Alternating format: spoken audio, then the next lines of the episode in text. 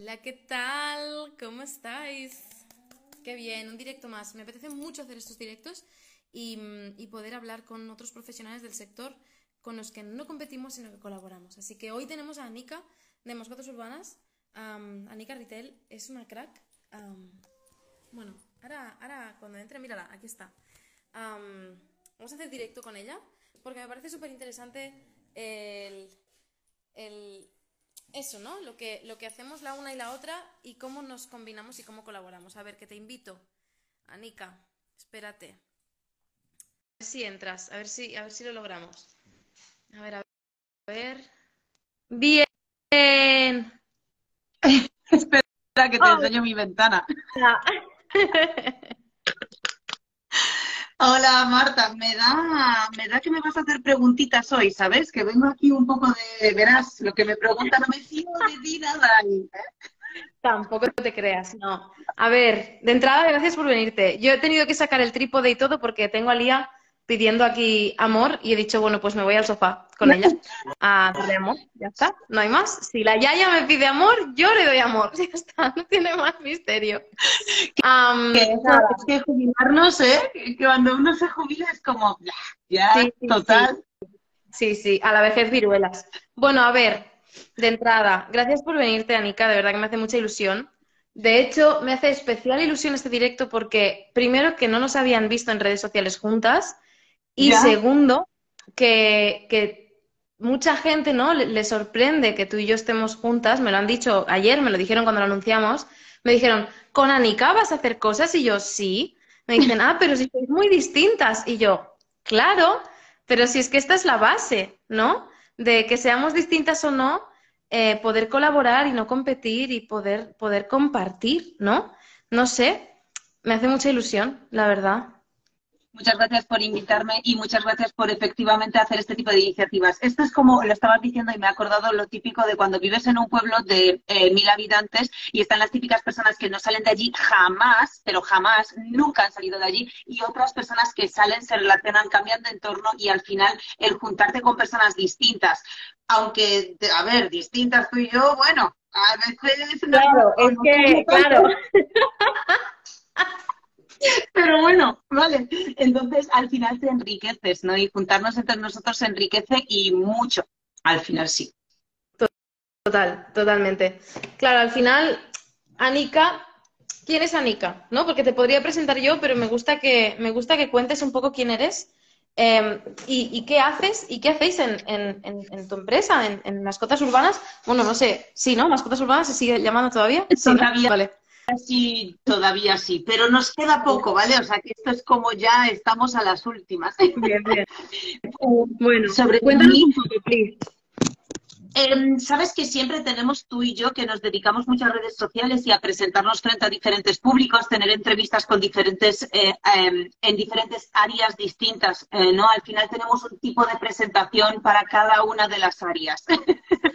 en Total. este caso, pues eh, supongo que querrás que me presente Anika como profesional canina y como expertise, o sea, en qué se basa mi expertise o mi profesión en este caso, ¿no? Y aparte, aparte de empresaria, que sabemos que tienes un, una- un empresote ahí, pero sí, sí, en este caso hablaremos de educación canina, de, de profesionalización del sector, así que cuéntanos un poco de dónde viene Anika, quién es Anika y qué hace Anika. Vengo de, vengo de Polonia, vengo de, de haber nacido y haberme criado y haberme formado de inicio como una identidad muy, muy precoz, ¿no? De la adolescencia en una sociedad como Polonia hace muchos años y me vine a España, me trajeron mis padres, literal, no fue voluntario, fue una decisión unilateral y menos mal. Y y estando en España descubrí que en realidad tenemos eh, posibilidad de elegir no solo quién queremos ser y qué queremos hacer en nuestra vida, sino que tenemos la posibilidad de elegir quién somos y qué es lo que podemos decir, si es que nos apetece o no. Porque en la sociedad de la que yo venía antes, pues había bastante más, menos libertad de expresión. Y esto es algo que ahora muchos españoles eh, levantarán la mano y dirán, ¡Uh! Pues no nos queda en España ni nada, ¿no? que esta es parte de las cosas que amo de los españoles, ese, ese hambre siempre de ser más libres y de tener más libertad de expresión y más derechos y más de todo, ¿no? O sea, total. Totalmente. Entonces, eh, sí. Y, entré en España y aquí ya, pues bueno, yo empecé a tener un trabajo, creo que como todos, al principio tienes el típico trabajo que, bueno, es por tener, es un trabajo que te permite sobrevivir a nivel económico, pero que en realidad con cierta edad no te planteas del todo qué es lo que te apetece o te gusta hacer, y no porque quizá no puedas, sino porque no es la edad, no conoces las cosas suficientes como para escoger lo que sí y lo que no. Y así estuve muchos años, pero sí tenía claro en un punto que quería eh, eh, dedicarme a los perros. Y tenía como, me acuerdo, que ahora cuando tenemos formaciones lo recuerdo, o sea, lo tengo como más fresco, que mi objetivo no era trabajar con perros. O sea, sí, pero yo lo que quería es que yo sea como una aportación a que mejore la vida de ese humano con ese perro. Sabes que no era, no era de, Claro, no era yo quiero tocar perros, yo quiero mimar perros. Sí, a mí me interesa el perro, la mente del perro, cómo funciona, asocia las cosas, cómo es su sistema cognitivo y cómo se adapta a nuestra sociedad. Pero a mí lo que, me, lo que, lo que yo quería hacer en mi vida es tratar a ese perro con ese humano, no aparte eh, de la ecuación al, ser humano. Y bueno, pues después de cinco años de, de, hablarlo, ¿sabes? De bla, bla, bla, quiero, pues yo quiero, pues yo quiero dedicarme a los perros pues hubo una situación en mi vida muy chunga, eh, un día específico muy chungo en el que yo volví a casa. Yo trabajaba en aquel entonces, Marta, de, de camarera, o sea, yo trabajaba en, hostelería nocturna. Entonces, trabajaba en una coctelería al lado del, del Estadio Bernabéu y justo esa noche era el clásico Madrid-Barça. Y eh, pues cuando acabó el partido vinieron los ultras al bar. Bueno, no voy a describir no lo voy a decir, ¿vale? Pero yo llegué a casa hasta los huevos, o sea, literalmente asustada, medio ansiosa, medio cagándome en todo y muy, muy como cansada, ¿no? De eso. Y fue un, mi mejor amigo, que actualmente es mi socio Pablo, que se despertó por la mañana y me dijo, eh, tú friki, que cinco años, ¿no? Pues ya he llamado a una escuela que están empezando un curso de, adiestrador aquí, ya está pagado, empezó ayer, pero te puedes incorporar mañana. Y claro, fue como eh, colapso total, ¿sabes? Total. Después de cinco años de, bueno, ya llega, no es el momento, porque es la típica patraña de, no, es el momento. Qué heavy, ¿eh? Lo de, es que a todos nos pasa lo de, bueno, es un hobby, ya será, ya vendrá, cuando sea, no sé qué. Y nunca es el mejor momento, nunca, nunca es el momento en realidad. Mm. Como no das el, no des el paso, nunca es el momento. Y yo aquí quiero, eh, siempre, siempre lo agradezco mucho porque muchas veces decimos, da el paso tú, da el paso tú, da el paso tú, y es verdad que hay muchas veces que no damos el paso. Y es muchas veces gracias a nuestro entorno, un entorno que nos observa y nos quiere, y al final, ¿por qué no? Toma esa decisión por mí si ves que, si ves que aquí los años pasan. Y así fue, o sea que así empecé. De esto hace, esto fue en el 2010 y desde entonces, eh, claro, también mientras yo me formaba, yo le dije a Pablo, no sé lo que hacer, si seguir un poco aquí, allí, porque luego hay muchas formas de entrar en un mundo nuevo, en un oficio, en una profesión nueva. Puedes hacerlo a medias, puedes hacerlo primero en tu tiempo libre e ir como poco a poco, ¿no? Y eso yo sí que recomiendo, en caso de que alguien se lo esté planteando, hacerlo pues, eh, dependiendo de tu propia personalidad. En mi caso, si hago las cosas a medias, eh, no, no me salen bien de todo, así que yo dejé todo y me dediqué solo a esto. Y cuando las cosas empiezan a apretar, eh, ahí te lo tomas muy en serio. Y fue un poco mi caso. Yo desde entonces no he hecho absolutamente otra cosa que no sea trabajar por y para los perros y humanos que me necesitan. Claro, es heavy porque las dos empezamos a estudiar educación canina a la vez, ¿eh? En 2010 es muy heavy. Y no nos parecemos en nada. No, ¿verdad? o sea, yo tenía. O sea, claro, yo empecé en refugios en 2008, con 17 añitos. Yo sí que es verdad que ya desde los 5 que decía que quería ser bióloga, yo soy como muy de días fijas. Lo acabé haciendo, ¿vale? Pero en 2008 empecé como en, refugios, en a ser voluntaria, etcétera. Y, y no fue hasta 2010 que dije, bueno, voy a estudiar de esto. Y yo en mi caso sí que me pensaba que era hobby porque yo pensaba que la biología no tenía nada que ver con la educación canina y, que yo iba a trabajar de bióloga, nada más. Y mira, o sea, muy heavy desde 2010 las dos. Pues qué heavy. Pues a mí me gusta mucho de ti eh, que, que no solo eres educadora, cañina, sino que encima vienes con un bagaje con algo bastante relacionado, porque lo normal cuando yo hablo con profesionales vienen pues como yo, de un oficio completamente, o sea, que nadie tiene que ver. Sin embargo, en tu caso, que también conozco a alguna persona pues que es etóloga, etcétera, que sí que tenéis como hilado, ¿no? Mm. Hilada un poco la dedicación y los conocimientos. Eso me gusta mucho. a mí me mola mucho también pensar que, a mí me dicen ahora, ay, pero dejaste la biología de lado. No, no la he dejado de lado. O sea, yo trabajo de bióloga, trabajo en la biología del comportamiento, en realidad. Y si lo pensamos bien, es una parte de la biología. O sea, estoy trabajando de lo mío, en realidad. Entonces es muy guay. Pero también me mola mucho pensar todas estas personas que, porque claro, a veces dicen, ah, pero como tú eres bióloga es mucho más fácil, ¿no? yo pienso en todas esas personas que venís de, pues como tú, de la hostelería, del diseño gráfico, de la parte de la belleza, de no sé, del sector que sea, cómo venís y de golpe os reinventáis y sois igual de buenos o mejores que muchos científicos que, estamos por aquí, ¿no? Entonces, ostras, me flipa también que lo, que lo puedas decir de, chicos, que yo era camarera, que está bien, ¿sabes? Reinventarse está bien. Sí, no, no, no. Y escúchame, no solo reinventarse está bien, sino no, no olvidarte de esas cosas que viviste, que quisiste cambiar, pero que son parte de ti, porque igual te digo que yo también eh, durante mucho tiempo fui traductora en, las típicas en el IFEMA y todo esto, en ferias como de tal, pues obviamente iba de traductora de polaco a español, y luego también he trabajado formando equipos en, en cadenas de gimnasios nacionales, es decir, que picoteas un poco de todo, pero todo eso, sobre todo la hostelería, eh, Marta, me ha dado tablas de recursos de interacción social. O sea, los protocolos sociales, el interpretar a la gente también, porque claro, nosotros con mucha facilidad interpretamos a los perros, eh, interpretamos sus señales de comunicación y sabemos lo que significan y al final somos traductores del lenguaje cañino al humano, pero coño, al humano, anda, no hay que no no hay que interpretarle ni nada, ¿sabes? Es decir, tú haces una pregunta, le haces una pregunta a un humano y te puede contestar cualquier cosa, pero muchas veces es mejor leer qué es lo que te está diciendo con el cuerpo, ¿no? A mí muchas veces me ha pasado que he ido a domicilios con personas, o sea, estos son casos un poco complicados, no voy a decir eh, nombres ni ubicaciones, pero sí he tenido algunos domicilios de los típicos, em, pues, matrimonios que tienen de repente problemas con el perro, problemas enfocados muy a la agresividad y todo eso.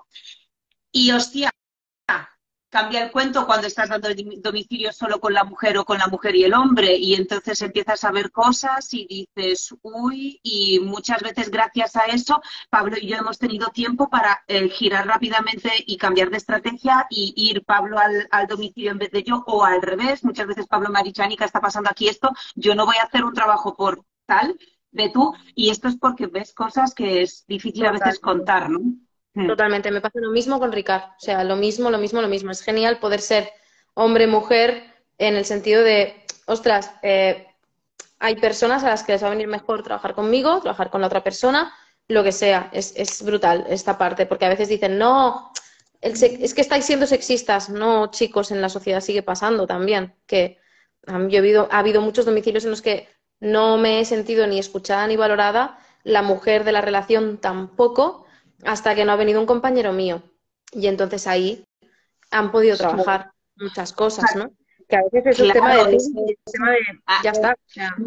Sí, me parece muy, muy aventurado etiquetarlo, de etiquetar cualquier cosa o emitir un juicio frente a esas situaciones, porque cuando una persona está pasando por una situación complicada a nivel emocional o, o existencial, me da igual, eh, nadie debe juzgar, nadie debe alzar la voz diciendo si esto es así, esto es así, esa persona simplemente le es por lo que sea más fácil abrirse o compartir cosas o sentirse más cómoda con una persona u otra y nadie, nosotros no nos pagan por juzgar eso, nos pagan por otra cosa, claro. Totalmente, totalmente.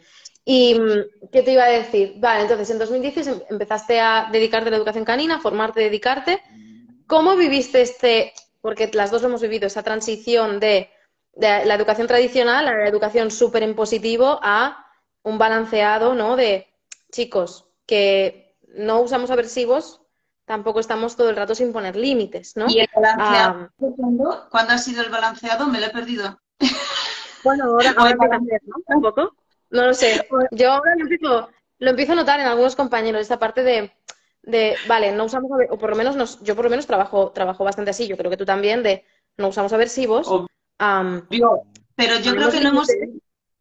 Yo creo que mm, con el boom de las redes sociales, ahora desde el 2020 que hemos tenido un boom tremendo de consumo de redes sociales y la gente ha visto que, que puede dar la nota, eh, o vamos, que puede llegar y, se- y tener más visibilidad, yo lo que estoy percibiendo es que aún no estamos en el balance que quizá lo, lo podemos crear tú y yo desde el principio, porque yo veo un exceso de eh, positivismo eh, positivismo aconsejado a la ligera eh, sin Sí. una justificación detrás. Sí. Lo veo mucho y, eh, que se- y yo lo entiendo, ¿eh? O sea, yo también entiendo que se prioriza un poco viralizar cierto contenido porque es lo que la gente quiere escuchar, ¿no? No, y también Pero creo que polari- polarizamos desde, o sea, como hace 20 años, hace 15 años se usaban muchos aversivos, ahora se ha polarizado muchísimo em, y ahora es como están las personas de la educación canina tradicional que siguen usando aversivos,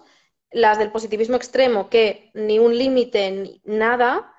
Y luego estamos, somos bastantes, y yo sí que lo empiezo a notar, somos bastantes los que ya estamos en un entremedio de, sí, el perro también es un individuo de la familia, como en cada familia hay normas, hay límites, hay gestión emocional, y nosotros somos los, los- los que tenemos que ayudarle a poder gestionarse mejor y nosotros con él también, ¿no? Entonces, entendiendo que hay normas, hay límites y hay, sin aversivos, sin sufrimiento, desde la amabilidad, pero sin el, ay, no le puedo decir que no al perro, no le puedo decir vamos por aquí en lugar de por allá, ¿sabes? Este tipo de cosas. Estoy muy a lo básico, pero No, no, no, estoy 100% de acuerdo y además es que cuanto más enredemos en eso podemos hacer 100 directos hablando sobre esto, pero grosso modo es así.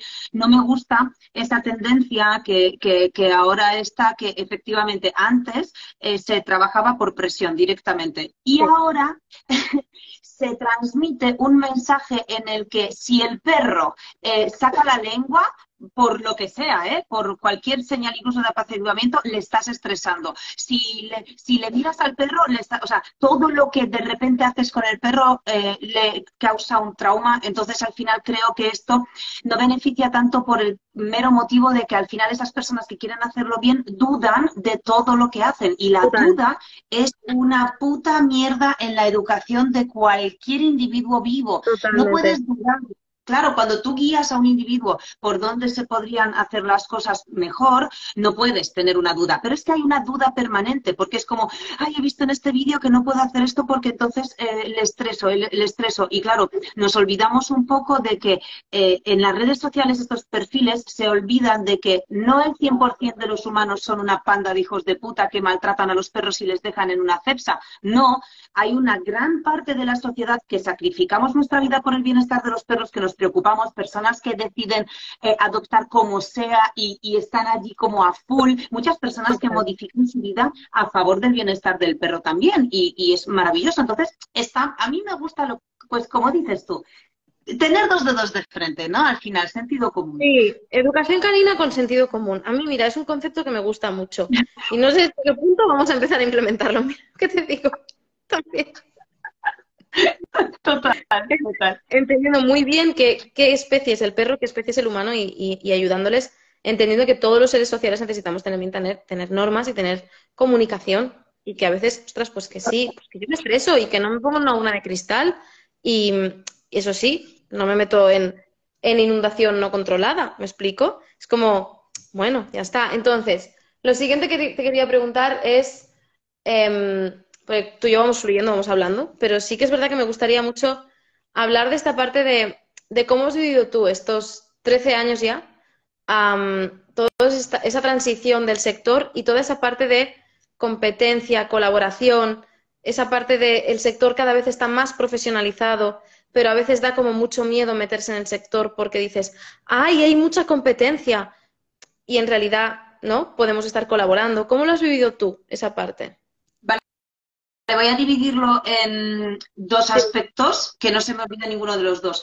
Por un lado, creo que eh, tenemos, o sea, estamos frente a una época, a unos tiempos en los que es muy fácil elegir porque hay muchas opciones a elegir y mm. esto es maravilloso. A nivel de profesionalización, hay ciertos sectores, sobre todo en la educación no reglada, eh, la formación no reglada en general, que es mm, el adiestramiento, o sea, la educación, adiestramiento y son no regladas, Dentro de nuestro sector hay muchos, los que antes eran adiestradores tradicionales, ahora pasan a ser formadores de adiestradores y transmiten su filosofía. Entonces, independientemente de que ellos como personas mm, evolucionen en también los conocimientos sobre el perro, porque a cualquier persona que somos profesionales y nos gusta el perro, pues estamos pendientes de los estudios que salen, aprendemos a diario eh, sobre los perros, no solo en la teoría más académica, sino en la práctica, ¿no? En el trabajo de campo eh, con los propios perros. Entonces, eh, creo que aquí estamos en un punto de transición muy interesante en el que Todavía la mayoría de los formadores siguen formando a, estos nuevos adiestradores bajo, bajo lo que ellos conocen y eso que conocen todavía sigue siendo un mix porque aunque sepan que ahora deben enseñar estas nuevas técnicas eh, más en positivo, siguen teniendo una percepción de lo que dices tú, por ejemplo, de la, de la competencia, eh, una percepción de, em, de la profesión un tanto egocéntrica. O sea, para mí es un mundo que tiene muy descontrolado el ego. No, yo no, o sea, todos tenemos ego. Todo. Y todos hemos tenido el ego. Claro, y todo, y todo el mundo ha pasado por un momento en el que tu ego se ha descontrolado, la vida ha llegado, te ha metido así un bofetón en la cara un bofetón que no ha sido nada positivista, por cierto. Ha sido una buena hostia que te ha dolido porque has pasado un momento de tu vida malo.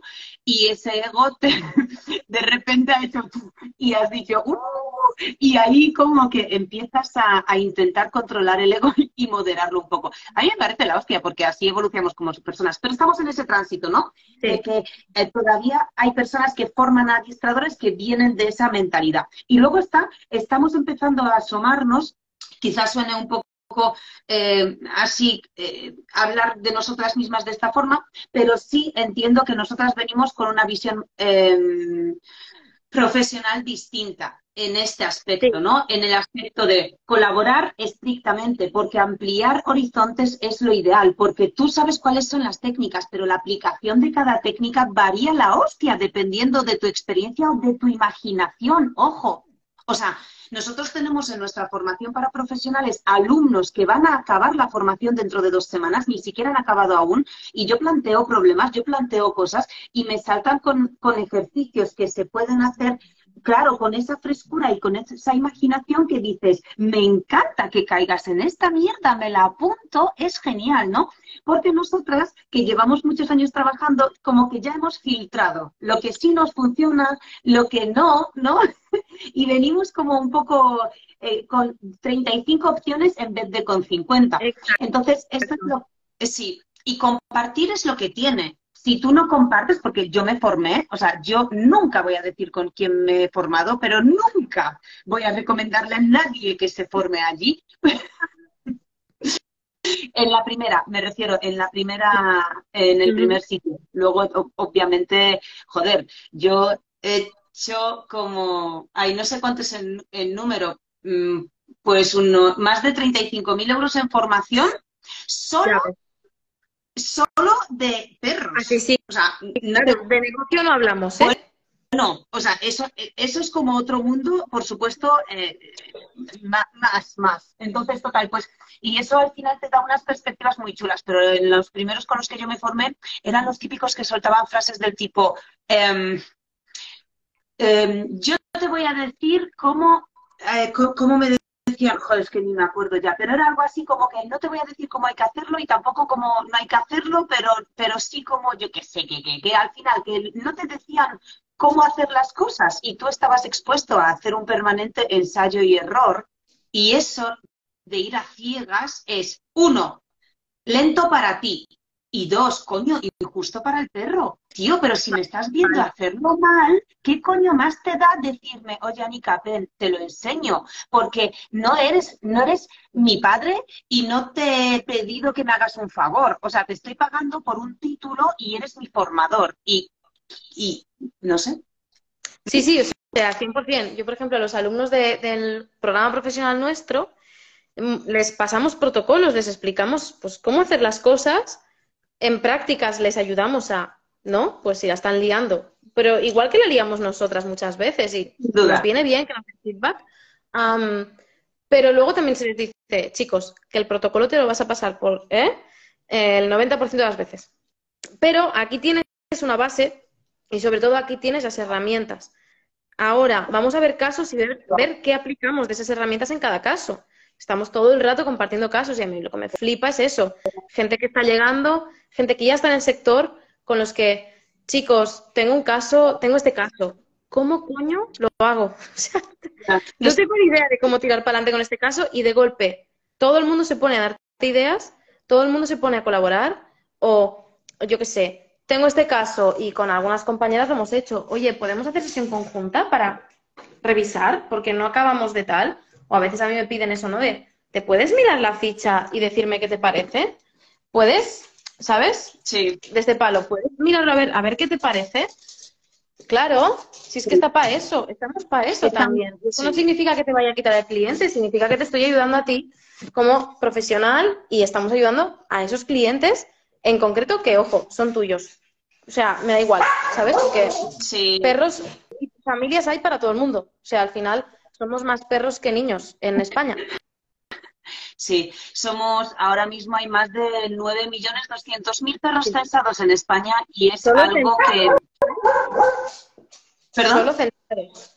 Sí, sí, solo censados. Entonces, claro, al final tenemos que saber que todas esas personas necesitan que se cubran, eh, que se cubra unas necesidades suyas que a lo mejor eh, existen, es decir, cada vez existen más, ¿no? Cada vez somos más conscientes, cada vez nuestros perros viven más en, núcleos urbanos y tienen que convivir de forma pacífica, porque claro, a falta de muchas veces em, querer ponerle límites porque uy, uy, uy, uy, se escapa del positivismo, coño, al final es inevitable que tiene que haber unos límites bajo los que nosotros también vivimos. Es decir, vivimos en una sociedad en la que si haces un poco más de ruido molestas a tu vecino y si el vecino hace más ruido te molesta a ti. O sea, que si a ti te va a molestar, no le molestes a él. Por lo tanto, el perro tiene que cumplir con una serie de bueno, de comportamientos que no molesten a los demás. Y eso requiere ayuda profesional, pero como con todo, o sea, no hemos aprendido a conducir eh, viendo a nuestro padre, hemos tenido que hacer un curso de conducir, hemos tenido que, eh, se nos ha tenido que atascar el coche 40 veces en, un parking antes de circular y eso lo hacemos pues con el perro igual, ¿sabes? Y cada vez tampoco, O sea, tampoco nos enseñan ni al psicólogo, no nos enseñan sobre economía, no nos enseñan sobre gestión emocional.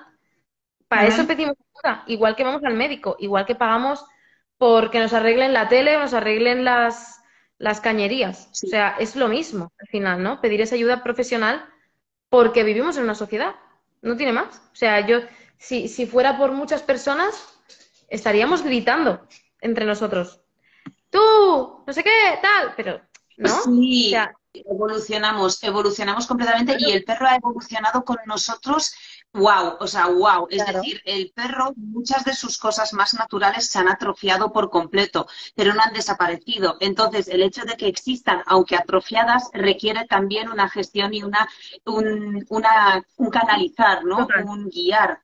Y luego en la profesión ahí ha ocurrido como, ha habido como dos hitos grandes, ¿no? En, em, en, en la trayectoria en que se, en que se sepa, ¿no? En que se conozca que estamos y que la gente sepa que es algo tan sencillo como llamar, contratar a un profesional como a cualquier otro y que venga a tu casa a ayudarte con esto. Como si quiero tocar el piano, llamo a una profesora, como si quiero eh, arreglar una tubería, llamo a un fontanero. Pues ha habido como dos hitos, eh, según lo que yo recuerdo, lo que por lo menos yo he vivido, ¿no? En, yo en Polonia, cuando era joven, mi padre, todos los eh, perros que teníamos, esto es como muy chapa a la antigua, ¿no? O sea, que, para que os imaginéis, cuando yo era pequeña, yo vivía en Polonia, que Polonia en sí era una sociedad mucho más atrasada a nivel de políticas sociales y tendencias sociales que, que, España y que los demás países no se cuenten. Entonces, mi padre por supuesto, como un buen padre polaco, siempre tenía pastores alemanes. Y por Claro, supuesto, hombre, y, y por supuesto todos ellos iban a adiestramiento, por supuesto adiestramiento completamente militarizado, eh, por presión, etcétera, y yo eso es lo que viví de pequeña. Curiosamente contrastado con lo que aprendí de pequeña sobre perros, porque claro, mi, mi profesión en realidad no es una decisión como tal, sino que es una herencia eh, genética. Mi bisabuela ya era, en aquel entonces no existían educadores eh, ni adiestradores siquiera, que mi bisabuela era criadora, criadora de pastores alemanes y de pequineses Vaya. en la Segunda Guerra Mundial. Claro, te digo que cuando los nazis invadieron Polonia, eh, mm, hubo una tendencia en la que paseaban por las calles y se llevaban a todos los pastores alemanes que se encontraban porque les querían adiestrar para fines militares. Para aquella persona que no entienda muy bien de qué va esto, pues eh, bueno, absténganse mentes sensibles de escuchar estas cosas, pero son realidades que ocurrieron y, que, y, que, y de que debemos eh, ser conscientes. Cogían los nazis a los pastores alemanes, les enseñaban eh, básicamente tumbados y quietos eh, a distancia, entonces les ponían en una situación real una mochila con explosivos a la espalda, les mandaban un, un tumbado a distancia, un quieto, y cuando un tanque del enemigo pasaba por delante, pues explotaban la bomba, un tanque o cualquier otra cosa, quiero decir, porque al final era fácil, ¿no? De usar. Entonces necesitaban mucha cantidad de pastores alemanes y mi abuela lo sabía, mi bisabuela, perdón, lo sabía, y ella lo que hizo es esconder a todos esos perros en un piso pequeño para salvarles, para que no les vean. Es decir, claro, ni de coña les sacaba hacer pis, vamos. Y eh, esos perros se mantuvieron muchas semanas en un piso pequeño, muchos perros sin ladrar, porque claro, es haciendo pis y, o sea, sus neces todos allí, haciendo todas sus cosas allí, y ninguno se fue de madre, ninguno tuvo problemas de estrés, ninguno descontroló las emociones. Y a mí, eh, de pequeña, cuando ella me lo, yo la conocí cuando era muy pequeña, y ella me lo contaba, y ella me, bueno, esto por un lado, ¿no? A mí me llamaba la atención, ¿qué hacías, abuela, con esos perros todos en casa, ¿no?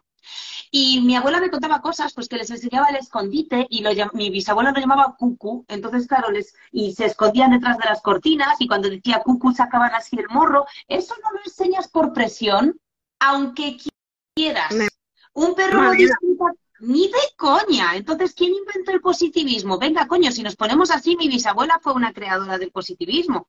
Claro, entonces, es muy heavy porque toda esta memoria histórica tenemos que recordarla para no olvidarla. O sea, igual que recordamos el- la- los aversivos, igual que recordamos todos, tenemos que recordar todas esas figuras de, de esas épocas que lo pasaron tan, tan rematadamente mal que, y que se sacrificaron también por sus perros y por sus animales de compañía. Yo en mi familia no había una historia de animales de compañía, am, porque no, pues no, no de esto, pero sí que es verdad que sí que tengo historia de muchos familiares eh, en el ámbito de la salud, bomberos, enfermeros, cuidadores, ¿no? Y, y hostia, tienes que acordarte de todo esto para re- realmente acordarte de dónde vienes y, y por qué estás haciendo esto, ¿no? También un poco de cuáles son tus raíces. Sigue, sigue, perdón, que te he interrumpido. No, sí, sí, pero me estaba enganchando lo que decías, completamente. Entonces, cuando yo era pequeña, me chocaban esos dos mundos. Me chocaba lo que yo había escuchado de mi abuela, de cómo ella trataba a los perros y cómo les, eh, les educaba, pero claro, que no era tampoco, no había un concepto de educar a un perro en esa época, ¿sabes? Y luego cómo esas clases grupales de adiestramiento que, que a las que iba yo con mi padre, con esos pastores alemanes, que por cierto ahora recuerdo, y claro, es como, madre mía, es que, mm, que pobrecillos, ¿no? Los perros. Hay, que tenían también Claro. esos perros. Claro, a mí me chocaba un poco eh, una, eh, una cosa y la otra. Y me acuerdo que yo en, en Polonia hay una tradición, hay una como, como una movida que en España nunca lo he escuchado, pero a las 12 de la noche de, de la Nochebuena, ¿sabes? Se dice que los animales a las 12 hablan. Entonces, claro, yo me acuerdo que todos los años me iba en invierno en Polonia 28 bajo cero. Yo salía al jardín antes que ir a ver a Papá Noel y me sentaba con mi perro y empezaba, escucha, son las 12, ¿vale? Si tienes que decir algo, yo ahora te estoy escuchando, ¿sabes? Yo estaba y, y- y es curioso eh, que ahora lo recuerdo, Marta, y se me pone la piel de gallina porque yo, yo quería que ellos me hablen, Y hoy, cuando salgo al puto jardín de mi casa, siento que me hablan cada instante. O sea, siento que esa cosa que yo antes deseaba con ansiedad de niña pequeña, de háblame que te escucho, por favor, yo ahora salgo y no solo veo que me hablan ellos, o sea, les, sino los perros que, con los que me cruzo en la calle, o sea, veo, puedo saber qué rutinas tienes en tu casa con ese perro solo al verle cómo camina con la correa por ese paseo del, del pueblo, ¿sabes? Es como, wow. Y, y hace tiempo me conciencié de esto y es como, ¿cómo es? ¿Cómo, ¿Qué vueltas de la vida? ¿Cómo deseas algo de pequeña y de repente eres mayor y, y lo tienes en otro formato, pero lo tienes? Es muy y bonito. me... Es muy bonito. Es que es muy bonito. A mí me pasa mucho. Yo de pequeña, cuando, cuando a mí mis padres, no sé, mm, siempre veía, además, yo no sé qué llevo en los genes, pero yo de pequeña estaba todo el rato con animales. O sea, estaba como buscando la interacción con animales no humanos todo el rato. ¿vale? O sea, era como, hay una oca, Marta detrás de la oca. Hay un Rottweiler, Marta abrazada al Rottweiler. O sea, daba igual. Hay insectos, Marta los cogía y les hablaba y los cuidaba y los intentaba subir a casa y no sé qué. Y, no sé- y hacía carreras de caracoles en mi brazo, que eso es muy típico en España, no sé, no sé por ahí, por ahí qué tal, pero, no. como que te ponías dos caracoles, entonces estabas ahí viendo a ver, ¿no? Eh, bueno, no sé, o sea, unas cosas, mi madre estaba ya cansada de decir, bueno, a este bicho no lo puedes subir a casa, o este bicho bola está muerto, mi amor, ¿sabes? O sea, no puedes subírtelo. Y, yo creo que, porque además debía tener, o sea, yo empecé, a- no gateé, yo empecé a andar y a estar con animales, todos los que había en la calle, o sea, todos. Era la típica niña pequeña a la que le tuvieron que explicar, pregunta antes de tocar, pregunta antes de tocar, ¿sabes? Porque, no sé, o sea, no le vas a hacer daño al perro, pero a lo mejor te pasa algo. Y yo, ¿no? Es como que me metí en la cabeza lo de, ¿puedo tocar? Todo el rato, de pequeña. Y, y entonces con cinco años me llevaron a, a unos talleres en el Zoo de Barcelona. No voy a entrar ahora en los debates éticos del zoo, em, de los zoolóti- de los zoológicos, pero yo, claro, yo ahí entré al zoo y dije, mamá, yo, yo quiero ser bióloga, yo quiero ser como las profes de estos casales, yo quiero estar ahí con animales todo el rato. Y, mm, y me acuerdo que, que era eso, era como que, de alguna manera, como que aprendí a comunicarme con animales antes que con personas, pero un poco como lo que tú decías, ¿no? Esa sensación de, me van a decir cosas, a ver si me dicen cosas, y ahora de más mayor, habiéndolos estudiado, estando con ellos, etcétera, sobre todo con los perros, de golpe los, lo que tú dices, tal cual, los ves y entiendes. Y ese clic mental a mí me, me emociona, porque es como, joder, es súper bonito. O sea, ver a tu perra, estar caminando con tu perra y de golpe mirarla y decir, claro, si es que es un individuo aparte, ajeno a mí, con sus ideas, con su voluntad, con, con sus intenciones, con sus miedos, con sus motivaciones, con todo. Qué bonito, ¿no? Estarnos comunicando de esta manera. O incluso el hecho de, de estar en, yo qué sé, a mí me gusta mucho meditar y me gusta mucho meditar con ellos. Pues estar meditando con Lía y con Pixel, que son las dos que se me ponen al lado cuando medito, y notar cómo poco a poco nuestras respiraciones se van acompasando. Es una cosa que de verdad me emociona mientras estoy meditando diciendo, no me lo creo, ¿sabes? O sea, todavía no me lo creo. Es como, este tipo de cosas a mí me flipan de, de dedicarnos a los animales y por eso también quería que vinieras, ¿no? Porque creo que pues esta historia que tienes, que es espectacular, se tiene que compartir y se tiene que, que ver de dónde venimos, ¿no? En ese sentido. Y mm, no sé, ¿qué, qué te llevas de todos estos años? De, ¿Cómo has visto el sector a nivel de profesionalización? ¿Cómo, cómo lo ves ahora? Em, a ver, obligatoriamente las cosas evolucionan, pero dentro de todas las áreas o de todos los sectores que, que hay y que están en un proceso de profesionalización, igual este todavía no es, no va tan rápido. Y no somos muchos porque eh, creo que en nuestro sector hay como mm, eh, también una riña entre el amor que sentimos por los perros y la necesidad de mantenerte viva para poder eh, eh, hacer esto a nivel económico. Entonces se riñe mucho el amor por, por nuestros perros con el dinero, como si tuviese que, que no sé, como si tuviese que no ser bueno, ¿sabes? Como si no fuese compatible. Y, y al revés, es decir, que cuanto mejor quiero algo, evidentemente la, calidad muchas veces cuesta más, la personalización cuesta más y por supuesto que es algo del día a día. Entonces, la profesionalización del sector básicamente está en que las personas que se dedican a, a los perros lo hacen de forma vocacional y no suelen estar pendientes de que eh, por por mucho que nos guste o por mucho que lo odiemos, requiere de que tu negocio se mantenga vivo y si tú quieres ayudar a más personas, tu negocio tiene que crecer.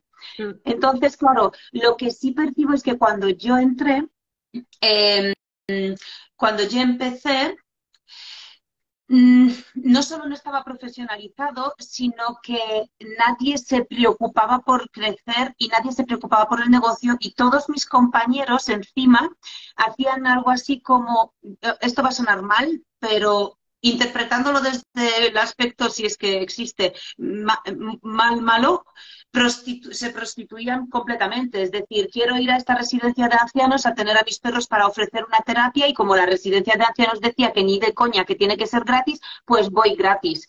Y claro, ¿qué pasa? Que ese tiempo que tú le dedicas a esa residencia es tiempo que no puedes atender a un cliente y encima no lo cobras, pero sí gastas porque tienes que desplazarte, porque te cuesta em, esos animales, en caso de que les tengas que enseñar algo, cuesta tu tiempo. Entonces, claro, esas personas con las que en su día yo hablaba y ellas hacían estas cosas de someterse a esas empresas que les eh, medio decían, si quieres, tiene que ser gratis, y ellos aceptaban, hoy no existen. Exacto. Se han rendido, bueno, hoy, hace tiempo se rindieron y hoy pues probablemente tengan un trabajo que les llena mucho menos, pero sí les permite mantenerse vivos, sobrevivir a nivel económico. Entonces, no es mejor hacer lo que te gusta, no caer en, en, esa, en someterte a estas cosas y cobrar por tu trabajo y poder dedicarte a ello y no, es como un bucle que se retroalimenta. Total, aquí ya entramos en la parte de negocio y realmente es tal cual, o sea, estoy 100% de acuerdo contigo. Em, de hecho, nosotros a día de hoy todavía nos, nos, nos dicen que, que, si somos muy careros, que somos muy peseteros, aquí en España se dice mucho lo de eres un pesetero, de eres como que miras mucho por el dinero. Es como si mirar por el dinero y mirar por el bienestar de esa familia es antagónico. Claro. Es como, no, o sea, yo tengo que mantener a mis cuatro bichos, a mí, a diez personas en el equipo, tú a más todavía, pagar facturas, pagar impuestos, porque pagamos impuestos todos, todo, o sea, es que todo, y no es todo el tiempo. Eso es otra cosa que quiero hablar sobre la profesionalización. ¿Ves? Eso me gusta. En España, cuando yo empecé, eh, casi nada se, se, digamos, se tenía que, o en el entorno me refiero de, los profesionales, era todo mucho más de, vale, que lo cobro por aquí, ya sabes, ¿no? Mm. Pues em, ahora no, ahora veo que no, que se hacen las cosas mucho mejor y eso también es un punto a añadir de la profesionalización. Pero no solo eso, Marta, que no nos rompamos los huevos ahora con, con todo esto, que, que, que es tan sencillo como yo voy a estar al cargo de tu perro y voy a tener la responsabilidad civil en esa sesión en la que impartamos de que a tu perro no le pase nada. Si le pasa algo, la responsabilidad civil es mía. Y esto solo lo aprendes a base de accidentes. Y evidentemente, pues cuantos más años llevas y con más perros tratas y, más probabilidades, o sea, sube el porcentaje de probabilidad de que, de que te ocurra un accidente. Exactamente. Pues claro, entonces, nosotros hemos vivido todos los accidentes, ¿vale? Todos. O sea, con muy mal final, con muy buen final, con un final mediocre, con de todo. Y eh, al final tú tienes que responsabilizarte y para responsabilizarte a nivel eh, de responsabilidad civil tienes que tener un seguro, tienes que, eh, tienes que asegurar ciertas cosas a ese cliente que cuando te contrata tú vas a saber gestionar. Y es aquí un aval, ¿sabes? De chiquis, que es que esto es mi responsabilidad, porque es mi trabajo. Sí, sí, total, 100%.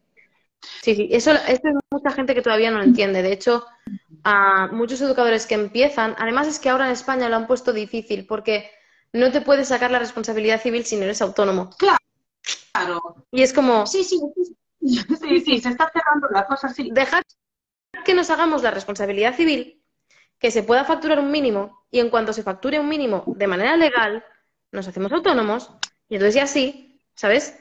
Podemos facturar mucho más de manera legal, pero me encuentro con mucho educador que está intentando empezar y yo soy el pepito grillo de él. Por el amor de Dios, la responsabilidad civil, sácate la responsabilidad civil, sácatela antes de empezar a ejercer, que como te pase algo, no te cubre el seguro. una cosa es que estés de prácticas conmigo, pero la otra es que estés tú, con tu caso, fuera del programa. Eso es tu responsabilidad. Y tienes que sacarte tú el seguro. Y que todavía cuesta de entrar ahí y de decir, venga, voy y me la saco, ¿no? Sí. o sea, esa parte todavía yo veo que cuesta, aunque todos lo hagamos todo como mucho más legal y todos seamos conscientes de que para ser buen educador canino necesitas formarte de verdad e invertir pues esos 35.000, yo creo que llevo como 38, 40, no sé, no lo he contado, una barbaridad solo de perros, otros tantos de negocio o muchos más, muchos años, muchas formaciones, mucha experiencia, mucha práctica, muy de hablar entre nosotros para ser realmente buen educador canino. Ostras, necesitas, ¿no? Esa conciencia de, venga, y voy a leer artículos y voy a leer bibliografía y voy a ir a cursos y todo, ¿no? creo que hay mucha más conciencia hacia eso. Todavía queda mucho por recorrer, no sé qué opinas tú aquí, en esa parte más fiscal, más legal, más de negocio, más de economía, toda esa parte. No sé qué opinas tú de esa parte, ¿no? De, vale, hay muchos cursos muy baratos de poca duración de educación canina que te dicen, sí, te doy el título de modificación de, conducta, de educación canina y tal, con dos meses de curso. Me lo invento, ¿vale? Porque todavía existen. Eh, todavía cada vez hay más conciencia de que esos cursos pues realmente no te forman del todo, no te forman bien, en el sentido de que vas a necesitar muchas más cosas desde la base, ¿no? pero veo poca conciencia todavía en esto de voy a dedicarme a la educación canina, voy a hacerlo de manera legal y asegurándome no solo la parte fiscal, sino también la parte de negocio, la parte de voy a vivir de esto. Es como que veo, dos, como dos niveles, ¿no? Esa parte de profesionalización hacia la formación y hacia la experiencia, a hacernos más profesionales, a darle ese valor real que tiene la educación canina como, como especialidad, a que no es una tontería y que no todo el mundo sabe de educación canina, no todo el mundo sabe de perros. y eh, a la vez veo otra, otro baremo en el tema de negocio, el tema económico, el tema fiscal. No sé qué opinas tú aquí. Esto es interesante. Creo que aquí se puede enfocar mucho porque al final nuestra profesión no se suele tomar como una profesión y nuestra profesión no se suele tomar como un trabajo. Exacto. Es decir, eh, claro, hay muchas personas a las que yo les cuento que si, yo solo les digo que soy eh, instructora canina y, y me preguntan, ¿y qué guay, ¿y en qué trabajas? ¿Sabes? Entonces, claro, la, gente no entiende que esto es un trabajo y, muchas veces la gente de mi entorno, cuando empezamos hace años, nos decían, pero Anika, ¿cuándo vas a dejar de jugar con perros si te pones a trabajar de verdad porque ya tienes una edad? Entonces tampoco entendían que es probable que facture el doble que ellos, em, trabajando menos horas aunque sea un trabajo más feliz, también conlleva mucha más responsabilidad y es más completo, ¿no? Entonces, no lo entiende. La gente eso no lo entiende y esto es simplemente porque es algo vocacional. Entonces, claro, em, tú no ves eh, grandes empresas que tengan muchos adiestradores. Entonces, claro, no identificas eso como un trabajo que se valga por sí solo y que no necesita un apoyo. Entonces, ¿qué hace la gente? Yo tengo mi trabajo con el que cobro lo que quiero y me dedico a los perritos de forma Em, como afición. Y ojo, no está mal, es perfecto, es perfecto, así se debe hacer. Pero em, este es parte de los motivos por los que esto aún no se ha tomado en serio. Porque cuando hay una persona que dice, tengo claro que quiero ser profesional cañino, tengo claro que quiero dedicarme a los perros, no te preocupes que esa persona le va a dar igual invertir el dinero que haga falta. Y esos 3.000 euros que cuesta una formación, de media 3.000 euros de verdad, que te prepara para ser profesional de verdad, es, no, les va a costar, a mí no me costó, yo pagué por mi formación 3.000 y te estoy diciendo hace 13 mm, años, 3.000 euros por la primera obviamente luego tú te vas formando, pero la primera que te ofrece como el primer título para el que tú tienes como la mínima base de conocimiento, partes de allí. Bien, entonces, esa es la cosa, que la gente no se planta a decir, esto realmente es lo que yo quiero porque sí tengo la percepción de que sea un trabajo. Y muchas veces viene eh, por el entorno y, y por una cuestión educacional de la propia familia. Entonces, normal, normal, pero vamos, que pasa también con, eh, yo qué sé, mira, no pasa tanto con la peluquería, porque ya como tienes que invertir en un local, es algo físico, no pasa tanto. Ahí sí que lo consideran un trabajo y un negocio. Pero el adiestramiento como tal no. Entonces, bueno, yo creo que está por ahí. Y también te digo que, joder, lo que te dije antes que no acabe, es que madre mía. Ay, a ver, que me centro, claro. Te, te, dije que hay como dos hitos a lo largo de la historia que yo creo que han impulsado el hecho de que el primero son los programas eh, de educación eh, tele, que se, se, se, emitían o creo que se siguen emitiendo en alguna televisión. Creo que sí. Sí, esos programas de televisión en la que se va a ayudar a una persona. Esos nos han venido increíble. O sea, ese fue el primer momento en el que la gente en sus casas decía, pero esto existe yo quiero. O sea, yo quiero que alguien venga. Mi perro también ladra en el coche a los parabrisas, yo qué sé, me lo invento. Eh, quiero que alguien venga a ayudarme. Entonces la gente ahí empezó a pensar, hostia, existe, lo quiero. Y empezó a buscar. Y ahí empezó a crecer la demanda de eh, nuestra eh, respecto a las clases a domicilio. Y el segundo hito indudable, indudable, fue eh, la famosa pandemia del 2020, en el que la gente, claro, en el que el, eh, o sea, la sobredosis de información digital que, que tuvimos durante ese año y el tiempo que nos apareció para poder dedicarle a esa información y filtrarla y comprenderla y engancharnos a aquello que más nos gusta o nos interesa y, descartar lo que no. Y también los algoritmos hicieron un trabajo de puta madre porque ahí, claro, yo te pincho a tres adiestradores y ya, venga, que viva la pepa. O sea, eso es todo el día ya publicaciones de perros. Pues eso ha elevado la conciencia, eh, o sea, de un nivel a, a 50 niveles más en cuestión de pocos meses. O sea que han habido como esos dos hitos eh, para mí que nos han ayudado a nosotros pues a, a, tener más visibilidad y Yo creo que además, o sea, a mí cuando alguien me dice, me pasan dos cosas. Cuando yo digo que soy educadora canina, que me dedico a la educación canina, me dicen, ¿y dónde tienes el centro? Claro. Y les digo, si no tengo centro. Y, ah, ¿y dónde vas? ¿Vas a domicilio? Bueno, vamos a domicilio. Tengo un equipo que va a domicilio y yo trabajo sobre todo online. Ah, ostras, ¿no? Y desde la pandemia esto va cambiando, aunque según qué zona todavía me sorprende. Y la otra cosa que me pasa mucho es esa parte de, eh, ¿cómo sería? Esto que decías tú de, ah, sí, eres educadora canina, vale, como César Millán o como el otro, el de Telecinco. No, ¿sabes? Pero y luego no, pero no, es decir, no en cuanto a metodología. Eh, bueno, claro, Claro, lo que pasa es que es normal, claro, la gente lo identifica así, es normal, ¿eh, Marta? O sea, pero luego hay otras, hay otras personas que te dicen aquello de, bueno, pero uf, es que los programas de la tele han hecho mucho daño. Y sí, es verdad que por metodología hay personas que han implementado cosas que realmente han hecho mucho daño. Lo he visto mucho en refugios, lo he visto mucho en muchísimos lugares, ¿no? Pero también es cierto lo que tú dices, es que han visibilizado la necesidad de tener un educador canino cerca. Claro, siempre hay cosas buenas y cosas malas de algo. O sea, claro. por eso digo que al final no se puede renegar. Yo no voy a compartir esa metodología, yo no voy a trabajar así, no trabajo así. He visto muchas barbaridades, pero es verdad que el concepto programa, el concepto visibilidad, es bien. Quiero decir, está ayudando, ha ayudado mucho, yo creo que sí. Ahí sí, muchísimo. Y la pandemia, obviamente, con toda la digitalización que nació de golpe, es como los que ya más o menos estábamos digitalizados ya estábamos más o menos acostumbrados, pero los que no lo estaban todavía tuvieron ahí una súper oportunidad muy heavy, fue muy guay. Esa etapa, dentro de lo dura que fue para todo el mundo, creo que para, para algunas cosas fue chula, en el sentido de oportunidades y nuevos mercados que se abrieron. Sí, de nuevo, todo, todo, o sea, todas las circunstancias que ocurren siempre tienen su lado bueno y su lado malo, pero vamos, esto igualmente no es nuevo, esto es el ciclo de la historia de la vida, de, de, todo, de todo lo que existe. Entonces, eh, sí, sin duda. A mí lo que me, lo que me gusta es que al ser más adiestradores en España, al ser más educadores, no solo se nos conoce más, sino la gente también tiene más oportunidad de poder contar con uno o con otro. Aquí hay un tema muy importante y es la eh, no solo la capacidad de decisión, sino el, saber que tienes la oportunidad de decidir. Entonces, nosotros ahora pues tenemos un montón de alumnos, te hablo de un porcentaje tan alto como el 45% de nuestros alumnos, a nosotros tenemos más de 4.000 alumnos entre todos nuestros cursos online.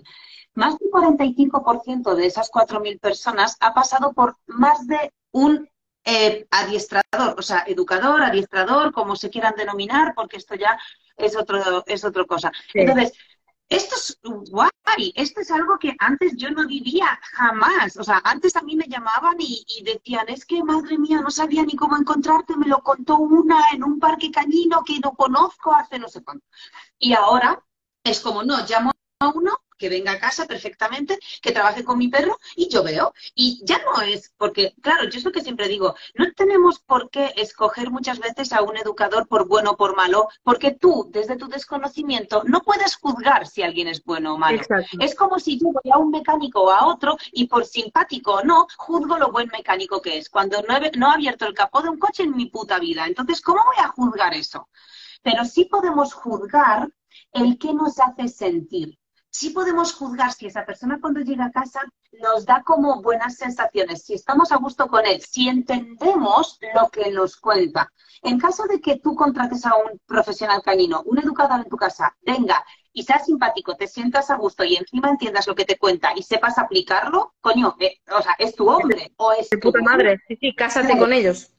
y a lo mejor es mucho, no peor, pero a lo mejor tiene menos experiencia y no por ello tampoco va a ser peor educador. Entonces, claro, esto es como con todo. Es como contratar a una profesora para inglés para tus hijos. ¿Cuál es el criterio que aplicas para escogerla? Es lo mismo que, pues, eh, un poco así. Entonces, te quiero decir que cada uno de nosotros, lo mejor que hay ahora en el mercado es que cada vez somos más y aún así no llegamos a cubrir la demanda que hay. Por lo tanto, lo ideal sería que cada vez seamos más y más y más. Yo no sé si tuviste en Europa Press hace unos, hace eh, 16 meses, creo que fue, en Europa Press salió un artículo de unas plataformas, de estas típicas plataformas que entras para buscar un, Sí. un educador en tu zona. Pues se unieron varias, hay una que co- saca como estadísticas, son eh, plataformas que te ofrecen cualquier tipo de servicio, no solo relacionado con, eh, con los servicios Sí, caninos, sí. que sacan estadísticas. Eh, ¿Cómo te quedas que en el 2021 la demanda de educadores y adiestradores subió a un, en un 80%?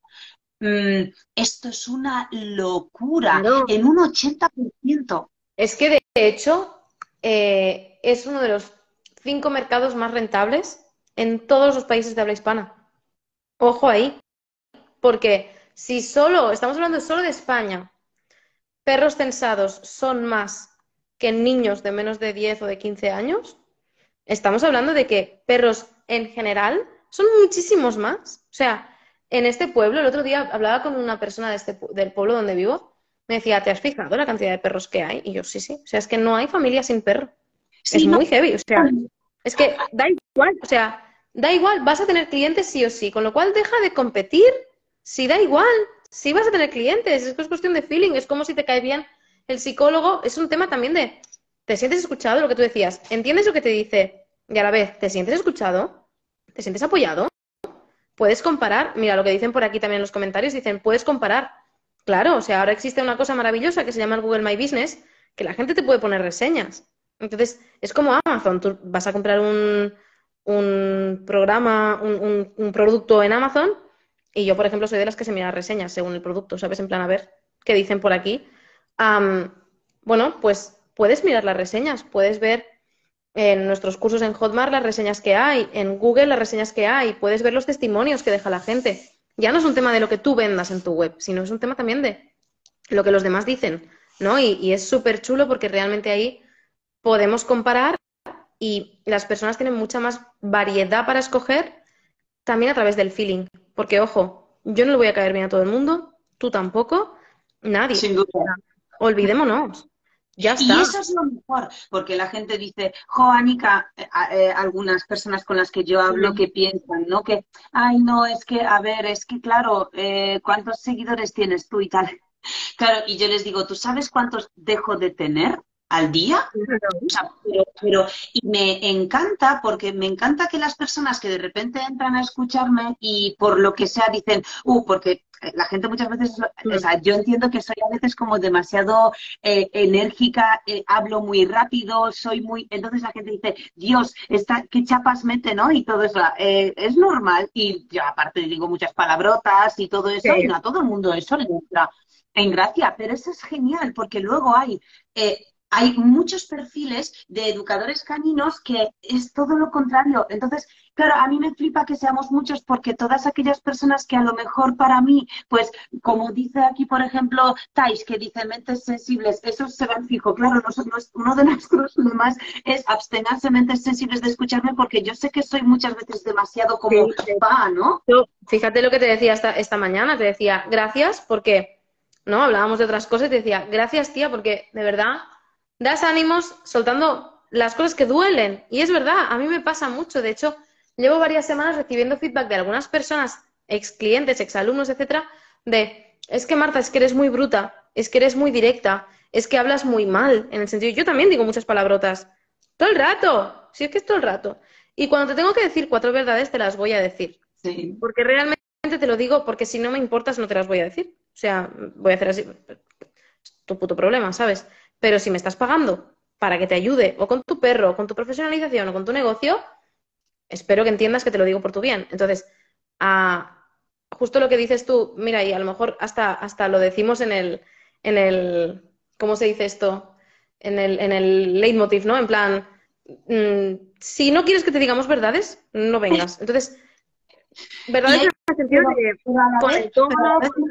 O sea, mira, tenemos aquí a varias seguidoras que les va la caña, ¿sabes? Este, tenemos a, Selva, a Thais, tenemos a El y les va la caña. Entonces, guay. Pero, pero, pero claro, no puede ser que una persona a la que no le vaya la caña, que hay una persona que le gusta que se le hable con palabras muy cariñosas y todo eso, porque no puede encontrar un espacio en Internet en el que también pueda consumir conocimientos y aprender cosas. Exactamente, exactamente. O sea, es que somos muchos, por eso digo que dejemos de competir si al final da igual, o sea, ya está, ¿sabes? Tú y yo también nos llevamos bien por eso, porque, o sea, tú y yo nos decimos las verdades a la cara y es divertidísimo además. Es como, qué cabrona, esto ha dolido, ¿sabes?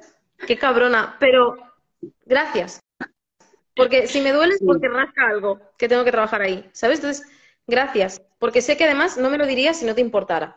Y eso para mí es súper importante también. Entonces, a la gente que quiera estar, que esté, y los que no, tenéis millones de educadores más y otros profesionales. Acabo de hacer un post ahora, justo antes del directo. Del, para mí, el sector canino es como los quesitos del trivial, ¿sabes? Que somos muchas especialidades muy distintas y que nadie es mejor que nadie. Pues el etólogo se dedica a lo suyo, el veterinario a lo suyo, el nutri a lo suyo, el fisio a lo suyo, el educador a lo suyo, todos a los, cada uno a lo suyo, ¿no? Y, y para mí eso es lo chulo, que es como, somos tantísimos que, que, que está genial, o sea, que está genial. Que, que te caiga bien o te caiga mal, vas a encontrar otras personas que, van a hacerlo más acorde a ti. Ya está, está bien. Si al final es eso. No sé. ¿Qué te iba a decir? Ya por último, que llevamos, llevamos una hora, tía. Somos incapaces de hacer cosas en media hora, ¿eh? Tú y yo. Em, ¿Qué te iba a decir? ¿Hacia dónde vas ahora a nivel profesional? ¿Qué vas a hacer? ¿Cuáles son tus, objetivos? ¿Qué, ¿Cuál es tu para qué? ¿Hacia dónde, hacia dónde vas? Pues tengo dos objetivos eh, muy claros y muy firmes, además, y son a medio plazo, de aquí a unos tres, eh, cuatro años. Estoy muy centrada, desde hace unos meses eh, hemos empezado a, a querer tener un impacto eh, fuerte en todo esto que hemos hablado a lo largo de la última hora y estamos muy centrados ahora en crear esa nueva generación de profesionales caninos que, tiene esa capacidad de pensar por sí mismo con un pensamiento autónomo y racional, que tenga un punto de vista con un sentido común eh, muy bueno, que sean personas eh, apasionadas y que sean personas preocupadas tanto por el perro como por el humano, enfocando esta formación mucho a las, digamos, a los, a los nuevos estudios que hay sobre perros, sobre todo relacionado con los perfiles cognitivos, entendiendo que puedes eh, memorizarte un temario perfecto pero eso no va a hacer de ti ni, vamos, ni buen profesional ni al final nada. Entonces, eh, buscamos mucho que ese temario se sepa llevar a tierra y se sepa aplicar y no solo aplicar, sino se sepa aplicar así con este perfil cognitivo de este perro y así con este perfil cognitivo de este otro perro, más por supuesto con el perfil psicológico de su humano.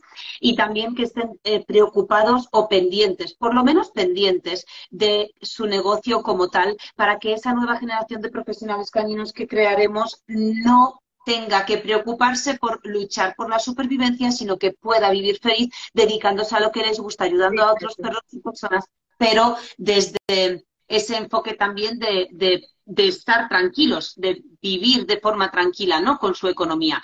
Este es como mi primer objetivo. Y mm, el segundo objetivo, que para que este primero salga bien, pues mi principal preocupación es mi propia empresa, conseguir estabilizarla, profesionalizarla más aún y, bueno, quizá mi objetivo principal no es más contratación para ampliar equipo, porque ya somos 13. Igual me gustaría que, mm, bueno, siempre quieres ampliar un pelín más, ¿no? Pero bueno, eh, quizá eso no lo necesario, pero sí me gustaría como establecer la base ya de eh, procesos, más bien, organización de equipo y procesos a nivel, eh, a nivel de mi propia empresa para que este objetivo principal de, formar a esta nueva generación de profesionales esté bien implementado, que no les falte de nada, que todo fluya, se entienda, que sientan, eh, que sientan que pueden hacerlo porque están bien respaldados y que nosotros podamos cubrir todas sus necesidades. Me encanta porque no nos parecemos, ¿eh? Casi, casi no nos parecemos. No, no, ¿verdad? No, nada. ¿Qué haces entrevistándola? es muy heavy, tía. Es muy heavy. Es muy heavy. Comparto 100% contigo esa visión de nuevos educadores. Además, mira, el otro día estábamos en San Jordi, eh, pusimos Día del Libro, San Jordi, paradita con los libros de una compañera de etología felina otra compañera que es Mónica Corchado de Educación Canina y yo. Y su madre, de Mónica, le dijo, pero si la otra chica también es de perros, ¿por qué pones un libro con ella? ¿No? Y ella dijo, pues porque son de temas distintos y realmente no hay competencia, o sea, por lo que hablábamos hasta ahora, ¿no? Todo está, todo, no hace falta repetir. Y nos lo pasamos genial y además íbamos como la una recomendando los libros de las otras todo el rato. Era muy guay. Y imaginaos los que estáis por aquí escuchando esto, viendo esto, si llegamos al punto de colaboración, que Anika y yo tenemos ambas en Rumbo Canino y en Mascotas Urbanas, hay un programa profesional de educación canina eh, que se llamarán distinto, pero más o menos, o sea, trabajamos desde la misma base porque además nos hemos reunido, nos hemos enseñado, nos hemos hablado de todo lo que hacemos y estamos haciendo directos juntas, hablando de nuestros programas sin decir, ay, pues yo no voy a dejarte hablar de tu programa de educación canina porque yo tengo otro. Y ni viceversa, ¿sabes? Es como, habla del tuyo, yo hablo del mío, y quien quiera venirse contigo o conmigo, o hacer los dos, o no hacer ninguno, estará bien también. Entonces, ah, para mí ese es el paradigma de, la colaboración y, a esos niveles me flipa que podamos llegar a colaborar teniendo los mismos productos casi casi, ¿sabes? Es que, eh, Marta, aquí hay una cosa interesante y yo esto lo aprendí de mi socio Pablo y, mm, y él, y él es como mucho más analítico, mucho más estudioso y todo eso. Entonces, al final, claro, él, él cuando, cuando muchos eh, profesionales del sector canino nos hablan de esto mismo que acabas de decir, él al final me mira y me dice, madre mía, o sea, eh, Pablo es muy expresivo, ¿vale? Y es muy así como, dice, madre mía, dice, es que, claro, para él es como, pero vamos a ver, retrasados, porque él habla así, vamos a ver, retrasados, ¿qué te crees? Que soy gilipollas, o sea, que si yo quiero hacerme una formación, miro las dos, si quiero entre las dos, y elijo una de las dos según lo que yo quiero hacer. No es que uno se pise al otro, es que si tú tienes tres módulos que a mí me interesan, pues me iré a hacer esta formación y a lo mejor si tú, y a lo mejor te llamo para complementarlo con la tuya. claro, hay una percepción de la, en las profesiones, por lo general, una percepción que no existe en grandes empresas. Ojo, solo existen pequeños autónomos. Una percepción en la que me vas a robar a mis clientes como si ese cliente fuese gilipollas y no se pudiese valer por sí mismo ni usar su propia cabeza para tomar una decisión, ¿sabes? Entonces, como no, me los vas a robar, no, me los vas a robar tú a mí. Vale, ¿dónde cabe en esta ecuación el, el propio cliente, ¿no? Que es el que al final, a lo mejor no se va al final con ninguno de nosotros dos solo por el pollo que estáis montando. Entonces, em, entonces yo, yo aprendí mucho de eso de, Pablo y ahí como que a mí se me quitó por completo eso, porque vamos, a mí me pasó, es decir, que yo cuando quiero algo también miro esto, miro otro y no me siento coartada para escoger y vamos, eso, que no existe eso. Entonces, claro, Marta, pues evidentemente, pues aquí estamos las dos hablando de lo mismo. por eso me, flipaba el tema, el, tema, o sea, el hecho de traerte, ¿sabes? De decir, chicos, que no pasa nada, ¿sabes? Porque últimamente estamos llegando, me están llegando mensajes de, ay, pues no compartas esto porque te van a quitar clientes, no compartas con esta persona, no sé qué. que me da igual. ¿Sabes? Es como, chicos, de verdad, no pasa nada, es cuestión de nutrirse. Y un día, a lo mejor te invitaré a mi programa profesional para que expliques el eh, tu experiencia y a lo mejor viceversa, no lo sé, ¿sabes? Pero para mí es como súper importante esa parte de colaborar, que además las dos llevamos mucho tiempo en el, sector perro, las dos eh, trabajamos, somos, somos distintas en cuanto quizás a comunicación, em, pero en realidad no somos tan distintas. Quiero decir, a lo mejor hablamos de, temas distintos, pero no somos tan distintas. Y, ostras, ¿qué más da? ¿No? Nada más, eh, eso. Marta, ¿qué, ¿qué te quedas, ¿cómo te quedas con la clave que acaba de decir Marcelo, ¿vale? Marcelo dice, Marcel, haga... Marcel, Marcel es un crack. A ver. Quien haga eso demuestra poca confianza en lo que ofrece. No lo había visto, pero igual tiene razón, ¿eh? Marcel es una persona que además ha estado en mis programas, em, que él tiene siempre la palabra justa y la frase exacta que cuadra en el momento correcto. ¿Sabes? Como, y además te suelta muchas bromas que siempre además me hacen reír muchísimo, que ya le llamo marsaladas. O sea, es muy guay. O sea, estoy y además estoy totalmente de acuerdo con él. Sí. 100%. 100%. Sin duda. Sin duda. Y Ojos Verdes nos dice que al final cada cual va a decidir con quién eh, va o al menos con quién tiene mejor conexión o con ninguno, que es justo lo que decíamos. Entonces, claro, para mí es importante tener esta, esta percepción porque de nuevo eh, reengancho este tema con lo que hablábamos al principio del ego, ¿no? Al final entra por medio el ego que está algo descontrolado y que te hace pensar que estás por encima de todo y que eres tú el que, el que decide y no, no, no, no, tú estás al servicio de la felicidad de otros y no, de, o sea, depende de ti, evidentemente, tienes que saber comunicar y, y, y que la gente sepa quién eres o detectar quién eres, obvio, pero no depende de ti si te escogen o no, tanto como crees. Claro, al final. Y, al final el tema del ego es un tema, uno, de miedo, de me da miedo que me puedan quitar algo, robar algo, lo que sea. Dos, si tú te sientes por encima de alguien, automáticamente también te estás sintiendo por debajo de otras personas. Y es como, realmente, ¿qué más da? O sea, y es algo que también está, como que todos lo trabajamos continuamente, ¿no? Y yo creo que son reflexiones que nos van viniendo también en cuanto a desarrollo personal, de mentalidad, etcétera. Que es como si no te sientes por encima, tampoco te sientes por debajo. Confías en ti, te centras en lo tuyo y colaboras con quien realmente te nutre. Fin, ya está. Entonces, bueno, nada. Oye, Nika, de verdad, mil gracias. Yo tengo que cerrar que tengo sesiones con alumnos, pero me estaría aquí tres horas más hablando contigo, ya lo sabes. nada, de verdad que mil gracias. No sé si quieres añadir algo comentar algo más, no lo sé. No, Yo, yo, que yo también quiero invitarte a mi programa. Que lo has dicho antes ah, y he pensado, hostia, claro. Vale, pues, pues y, que, también quiero hacer un directo, que también quiero hacer un directo contigo en, mis redes sociales. Vale, pues, pues, ahora hablamos por WhatsApp y agendamos, ¿te parece? Vale, pues muchas gracias. Quería eh, darte las gracias por invitarme y por entrevistarme. No estoy acostumbrada a que me hagan preguntas, suelo ser yo la que entrevista y me hace. Y, y muchas gracias por todos, a todos por haber estado y nos vemos muy pronto. Sí, sobre todo muchas gracias a los que estáis. Eh, puede ser que lo hayáis visto en directo. Los que no lo hayáis visto en directo, en, dejadnos en comentario qué opináis, ¿vale? Después del directo, porque los comentarios de los directos no se guardan. Eh, no sé, id a seguir a Nika, seguidnos a nosotros también mirad el post que hemos publicado, no sé, haced lo que os dé la gana, ¿vale? Nada, mil gracias, Anika, por venir, de verdad que es una gozada. Y, nada más, nos vemos la semana que viene por aquí con otros directos, ¿vale? Nada más, una muy grande. Chao, Nico. Chao, chao, Anika.